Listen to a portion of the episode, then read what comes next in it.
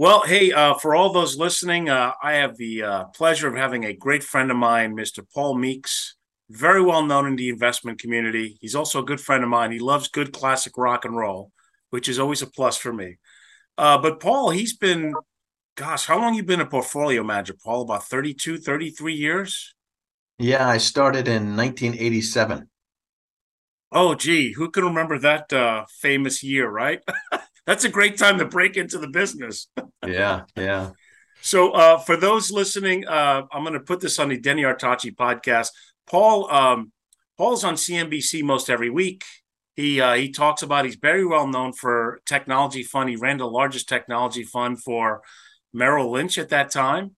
But uh, Paul's been with Independent Solutions since uh, 2018, I believe, right, Paul? That's right. And you have a technology fund, but you have a dividend model there's so much I want to talk and have my listeners uh, listen in and chime in. First, let's do the crystal ball questions. You ready? Because you know, yeah. you know everything, like where the market's going from here. That's the first thing that people want to know, right? Yeah. So, I mean, the way I look at it is, I believe that we're either in a recession or one is imminent you know, uh, pretty quick in 2023. But you know, that's no, you know, that's not new news. Uh, so I actually think that um, you know we're going to have some um, uh, scary times between uh, now and maybe the next couple of uh, meetings of the Fed, which is really the driver of all this thing, how quickly they raise interest rates. Uh, but I would say that if you get to December 31st of 2023 I bet stocks are up next year. Now, obviously, this year they're going to be down. You know, right now, uh, year to date, the S and P is down twenty something, and the average tech stock is down thirty something. But I think um, market could go more. Uh, the rally that we saw in October, which was pretty strong, could be a bear market rally. I don't dispute that. But I think uh, next year, even if the goodies are stuffed in the back half of next year, I think 2023 stocks will be up. And that means we have a recession though it's going to be short lived and rather shallow. And so that's why I have the confidence that we see through that. And as investors, we invest six to nine months out. So I'm feeling pretty good about uh, stocks being up in 2023 once we get to the end of the year. Could start out a little nasty, but I think once we get to the end of the year, it'll be nice relief. Could that means a pretty explosive rally in the back half. Well, it's interesting because you mentioned something, and it's true. The market always trades for the future, not what's happening now. The Fed just raised rates again. Yep. They anticipated this. Corporate profits have not been where they need to be. Why? People are spending less money. Um, when you see the fact that just a year, year and a half ago, you could still mortgage a house and pay in the fours. Now it's 8%. Yeah. And people, uh, that's going to stop, that, it's going to stifle the housing market. But you know, Paul, I'm not a conspiracy theorist. The world's been coming to an end for the last 2,000 years. I don't think that's happening now. Interestingly enough, because you and I are friends and we've done many of these little chit chats, you foresaw some softness about a year ago around Thanksgiving time, didn't you? Yeah, yeah, particularly in the uh, tech sector. Now, the tech sector had had such a uh, marvelous run, you know, huge gains over multi years tech stocks are really uh, big beneficiaries of a essentially a zero interest rate environment uh, because their cash flows are so far out into the future. So they got like a uh, you know a market on steroids. However, uh, you could see that not only the stocks were uh, overvalued come Thanksgiving last, you know, which is about a year ago now, but also that um, you know, there might be some signs of economic slowdown. And some people think that technology stocks can grow through anything. Yeah, maybe some companies do if they have a special product, uh, but most of them are pretty cyclical and they go the way of the economy. And so, also for technology, some of the demand was pulled forward during COVID, right? You had some companies that were huge beneficiaries of the move to uh, remote work and of course uh, that actually you know catapulted them. And so yeah i uh, was pretty worried about tech. And frankly even though uh, some tech stocks have come down a lot i'm not uh, all back in yet. And that's even a year later. Well it's interesting because think about it. Bonds have become attractive now for the first time in what 10 years that you can Or think more. of? Because rates were held artificially low. They were afraid to stifle the economy. But my God, Paul, I think you told me just last week that you're finding municipals yielding around 5% on five year paper. Yeah. If you would have said that a year ago, they probably would have asked you to take a drug test, right? Uh, Right. yeah, this is it's good that you uh, mentioned that because um, the last time bonds were attractive, I think it goes uh, much deeper past uh, 10 years. And yes, now you can buy municipal bonds, which uh, you know most people don't realize. But here's the reason that you play municipal bonds is that the income that you receive from the bond is exempt from federal taxes. And in some states, it's also exempt from state taxes. Of course, you don't have to worry so much about that in the state of Florida. But yes, uh, for people that actually have uh, wealth, and so they have a pretty big tax bite, that 5% um, municipal bond on a tax equivalent yield basis probably yields seven, eight, eight and a half. And so we haven't seen that in a long time. And these are high quality bonds too. They're they're rated by S and P, Moody's, you know, single A, double A, um, and so very little uh, risk of default. And real money is paying attention to bond rates right now. It's not just munis, corporate bonds are also paying good dividend yields. And you don't have to go that far out to get a yield. You know that uh, it's really changed a lot when you see insurance companies offering fixed rate accounts. I can't believe it. I, I, I recently saw in Florida, they're not available in every state, but a two year fixed rate paying four and a quarter percent, Paul. Wow, that's very attractive. so for those that want to park it on the sidelines, now I don't want our listeners to uh, take this the wrong way because you shouldn't put all your eggs in one basket. One one thing I love about you, you're known for technology, but you have a dividend model. You yourself see the value of diversifying, not just in different in, uh, industries, but also parking some of your money if you can get a safe return on your investments. Yeah. Are you still doing that with your dividend model? Yeah, and the nice thing about the dividend model is as recently as 6 9 months ago, I was screening for stocks that had at least a 2% dividend yield because in a low interest rate environment that was pretty heroic. And that was a yield that was even higher than that on the S&P 500 index. However, now that interest rates have uh, risen, uh, dividend yields have risen some. Some companies are uh, paying out uh, more of their income in dividends. They have to if they want to compete with bonds. And so now I run the same screen, Denny, but I run for 3% plus.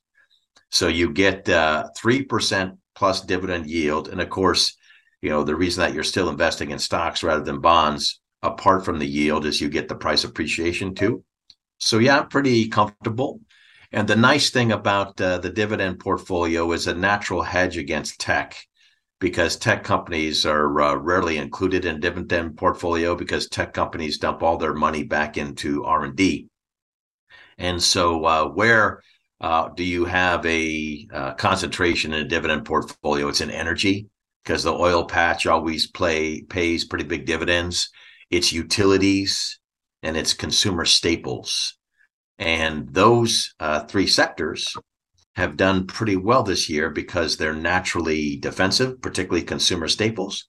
And of course, energy, you know, uh, with the problems exacerbated by the uh, war in the Ukraine, you know, uh, price of a barrel of oil, even though it's come down from the top the last few months, is still up about a double from a year ago. And so energy has been a great sector. So you get some defensiveness. Uh, it's where uh, the money has has flowed in these troubled times in 2022, and now you're getting a three percent dividend yield. Where just a couple of months ago you couldn't find any of those on a screen. Now you can because it used to be, boy, we used to settle for one and two percent. Now it's three, so that's good. I guess the uh, the interesting thing is to to see how long this lasts because I don't think inflation is going to continue spiking uncontrollably and rear its ugly head. I do I do see that it's somewhat stabilized. I don't see that it's spiked up in the last two to three months. We would like it lower, obviously. This is why the the Fed has done what it's done. and yes, the recession, uh, the monetary policy definitely doesn't help recessionary fears. We're not technically in one yet. They refuse to admit that we're in a recession um, because the thing is, this is a global issue, inflation. It's not just something that America, and actually, I read statistics that the dollar is actually pretty strong right now. Yeah. So that's good for us. But if you look at other countries, they have 10, 15% inflation. We're somewhere in the eights. Yeah. So it's very possible, Paul, that we could it's we could see it going the opposite way next year, isn't it? Yeah. Yeah. So we've had four uh, hikes of 0.75% in each of the last four Fed meetings. Uh, they next meet on December 12, 13. I think they're going to uh, continue to raise rates at least for several meetings into 2023, but I think they're going to taper it. And the next meeting will be a uh, 0.5% increase after 4.75% increases. So you'll see a tapering the rates. And I do think that um, the aggressive rates that they have um, uh, promoted in the last year, you know, will start to show an impact on lowering inflation. You're right; wee've been hovering around eight. It's been very stubborn because each month it comes down a tad, but only a tad, and a we tad, like it exactly. to come down more. Um, but one of the things that you mentioned at the top, Denny, is a really good point. If the home market cools, because interest rates are now and, and it high. has, Paul. I think new home sales are down about 20% this year and new construction is down about 10 you know one of the things obviously because it's a big difference between paying 8% oh yeah. 4% to finance a home. It's huge. And you think about it uh, the calculation that they uh, most people use to follow inflation is the consumer price index the cpi yes. about 40% of the weight of that math is um, housing it's a not just you know uh, mortgage payments, but also apartment rentals. And so, if you actually see those numbers start to come down, you know, some relief uh, when the housing market turns over, then that will have a big impact on lowering inflation, right? Because that's uh, forty percent of the calculation right there. So, with a lag effect, you know, these interest rates, which have been painful in the near term, um, will probably start to cool inflation, not rapidly, but you know more modestly. And I think we'll start to see some uh, nice improvement as we get into the first and second quarter of next year. And then once we see um, inflation and interest rates at least stabilize, that, in my view, triggers a nice rally in stocks and all financial assets in the second half of next year. It's interesting how a lot of these things affect behavior, which affect spending. I never could see the logic behind it's good for the economy that families are spending frivolously and and and building up their debt load. Yeah. But that's that's the world we live in. Do you see a particular sector that maybe could benefit from what's been going on going into the next year? Yeah, I think that uh, financials uh, should uh, do pretty well because the financials, at least the uh, what I call the plain vanilla banks, that all they do is you know borrow and lend. They're not involved in you know trading yen futures or doing IPOs. So not the money center uh, banks in New York, but uh, the um, local and regional banks that are in plain vanilla lending. They will have a nice increase in their spread right? The spread between uh, what they pay on deposits and what they receive in loans. Uh, they call that for a bank the NIM, the net interest margin. That widens in uh, a higher rate environment. And as long as the economy doesn't spin into a recession, because if it does, then you worry about you know some of these loans that they're extending not being paid. I don't think that's going to happen. But the financials uh, could be in pretty good shape. Uh, for example, I've been buying fairly aggressively uh, Wells Fargo and Bank of America uh, because they fit that profile versus you know the Wall Street titans like a Morgan Stanley or Goldman Sachs that don't get enough pop from borrowing and lending because they're in all those Wall Street gigs. And so, yeah, uh, there are some banks that have high yields and uh, you're going to get some nice price appreciation in the next cycle. So I think it'll be a nice double whammy there's one more elephant in the room, and I really, um, I hate, I do not like politics. I don't like to get into it. I don't like to discuss it because people are emotionally charged. And my take on it is both sides have their issues that need fixing. But we're looking at the midterms tomorrow. That yeah. could have a big impact on the market. On if if the Republicans tend to flip the House and possibly the Senate, we will probably see gridlock, which the market actually likes gridlock, doesn't yeah. it? Yeah, that's a very good point, Denny. I, have taken a look at this over uh, you know the history of the republic, and a lot of put people uh, stress out about um, Democrats and Republicans, who controls the House, who controls right. the Senate, who controls the White House, and even what is the uh, mix of conservative and liberals on the U.S. Supreme Court. But over time, the evidence shows that there's not that much of a difference uh, to the stock market. I know people get caught up in it, but it's not that much of a difference. So what I think happens, I think the GOP takes the uh, House. I think that's probably a foregone conclusion, as you're right, Denny. Probably, yeah. Um, you know, they may take the Senate. That'll be more of a squeaker. Uh, but I don't think that uh, anything changes that much. Uh, I think what will happen is the uh, Republicans, once they're in office and they have more control, uh, will push back on the debt ceiling While we're coming up to another uh, major, like we always do, unfortunately, where if the government doesn't raise the debt ceiling, they can't pay their bills, and then they got to shut, shut, down, the government. Right. right? We do this. Drama and I, I, think, and I think um, that'll come uh, because the GOP will want to make a stand on that that issue, if nothing else. But besides that, which I don't want to say is a minor issue, but that, that happens, you know, quite often. Um, I think that we're in a, a pretty good place. And you're right. When there is uh, gridlock, what I like about gridlock, no new taxes. right? Remember, well, uh, Biden Biden came in uh, to office with one of the um, most important and highest items on his agenda was to raise taxes and after Trump had lowered them. And it hasn't happened because right. here comes uh, Ukraine, here comes COVID, and uh, it uh, moved the tax all the way down the agenda. And that was a perfect example of something that people were really worried about. Never happened. Now it's like item 17 on the agenda. They won't get to it. And when the Republicans come in, it goes from 17 to 70. Not happening. So I guess that's probably a good thing. Uh, right. And and and look, like you've told me many times, the Fed really dictates market yeah. conditions more than any particular administration. It's just it's just a perception people have.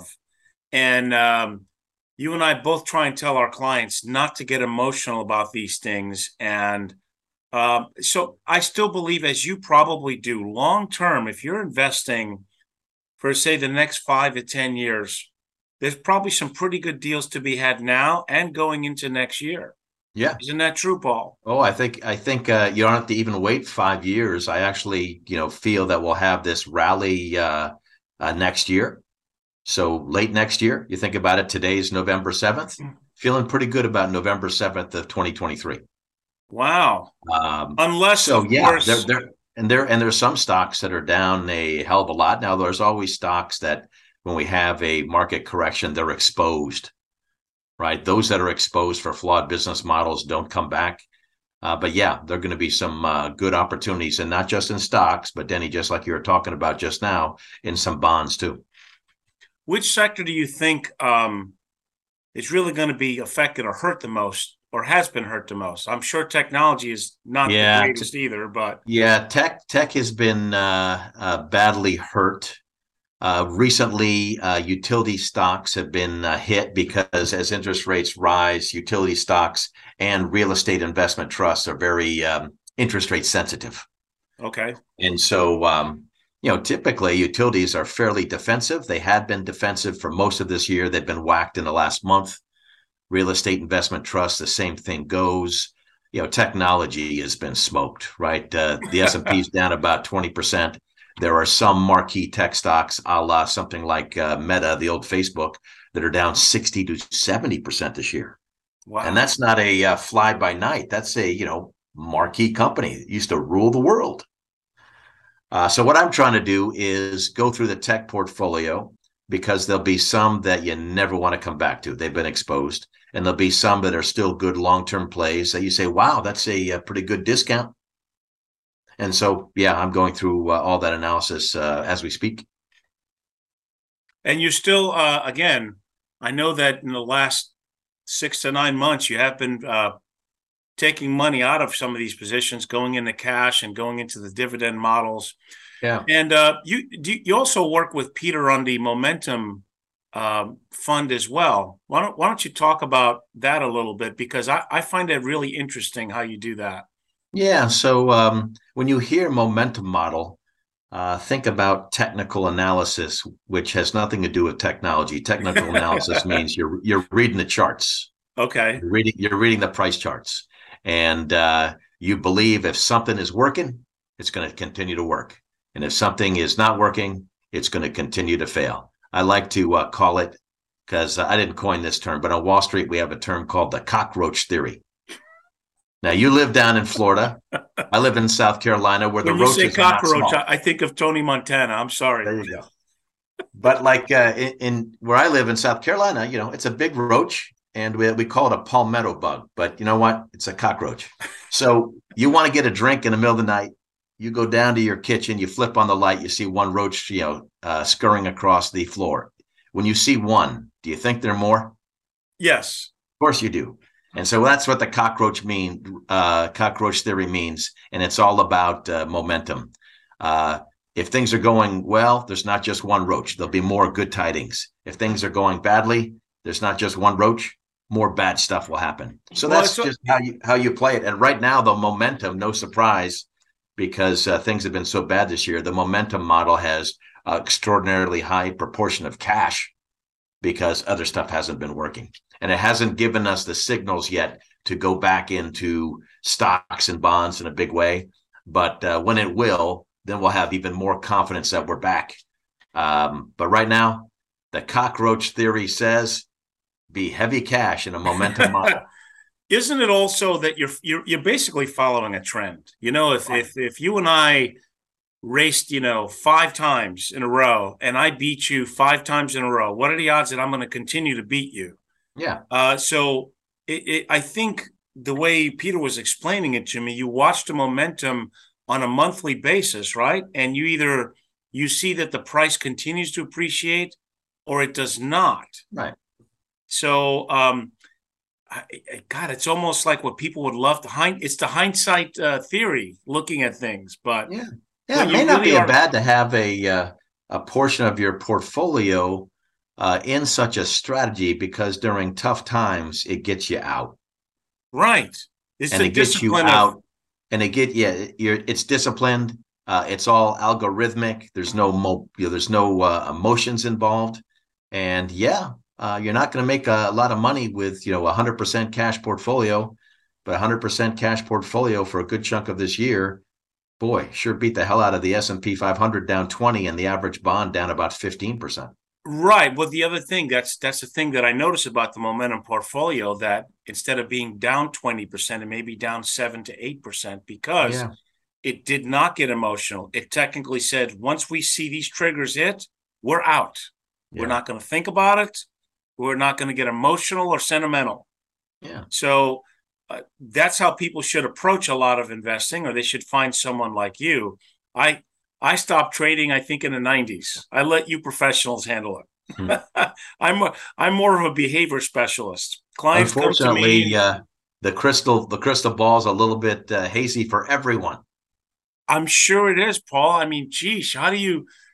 I mean, what do you do in this market? You have to invest for the long haul. But I think what it is is people got so spoiled with this great bear market that we had I think their sense of reality is a little bit far fetched now, kind of mm. like in 2020 when we had the correction because of COVID and it snapped back a few months later. And people thought, oh, that's how it, no, no, that's not how it normally is. Yeah. When you see corrections, it could take a year or two to come back. And, and I think obviously because rates were so low for so long, you had to invest in something. I, I, uh, but then again, I know a lot of people that are sitting in cash, not just smart money managers like you, because they want to see how things shake out in the economy. They want to see if this is truly we don't officially they haven't officially admitted that we are in a recession, but did we have two quarters of negative growth? Yeah, the uh, the first and second quarter of 2022 were negative growth, so that's at least one definition. Okay. But then the third quarter, right, the quarter ended September 30, the account the economy grew over 2%. So I guess on again, off again. Um, you know, we'll see what happens. One of the things I've noticed in this uh, round of quarterly reports, because I listened to all these conference calls, is um, the uh, rates are starting to hit some of these companies with a lag, right? Because they've been raising rates since March. Maybe you didn't have the immediate impact, but now you're going to have, unfortunately, the nastiness with a lag. And I see that a number of companies, particularly in the tech sector, are laying off people in a pretty big size.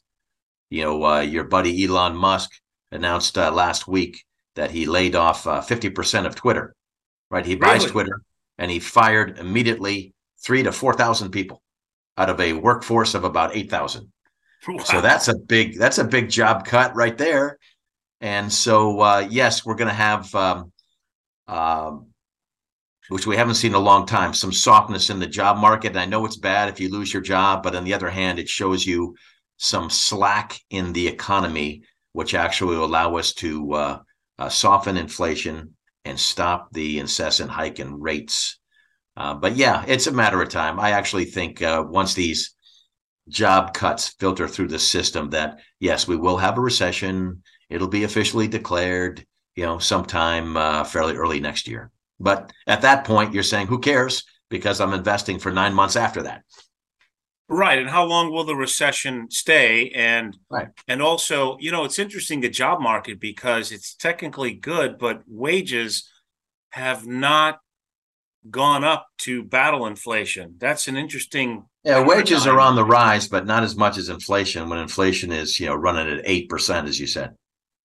And that's the technical. When I still go shopping and I see that the uh, carton of eggs is double of what it was a year ago, yeah. that's not just 8%. Yeah, you're so kind of you're wondering right. how do they do that math? I don't know. Yeah. Exactly. They they base it on real estate. And I do believe that real estate is going to continue to be soft until we see rates go down.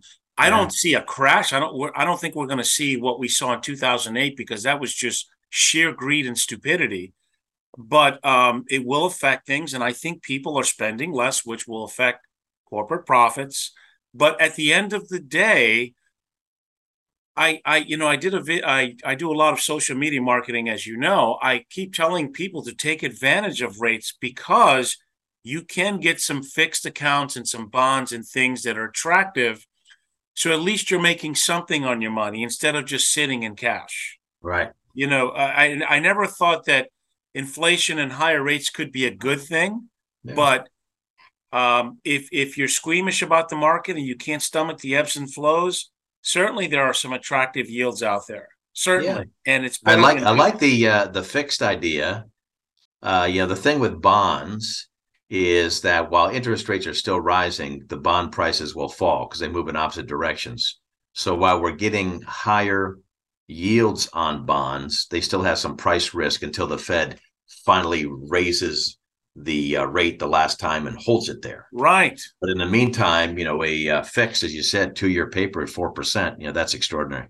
I, I never, right. It's, it's, something I haven't seen in a very long time. And so, but, you know, the other thing could be true as well. If you're buying, say, five year bonds and the the rate hikes stop next year, you you could see capital appreciation. Yeah, because what will happen is uh, if we if I'm wrong and the uh, recession is not uh, short and shallow, but you know longer and deeper, uh, then the Fed will uh, be forced to turn around, start lowering rates to support right. the economy. Then you've locked in your high uh, fixed coupon rate, plus you get the price appreciation.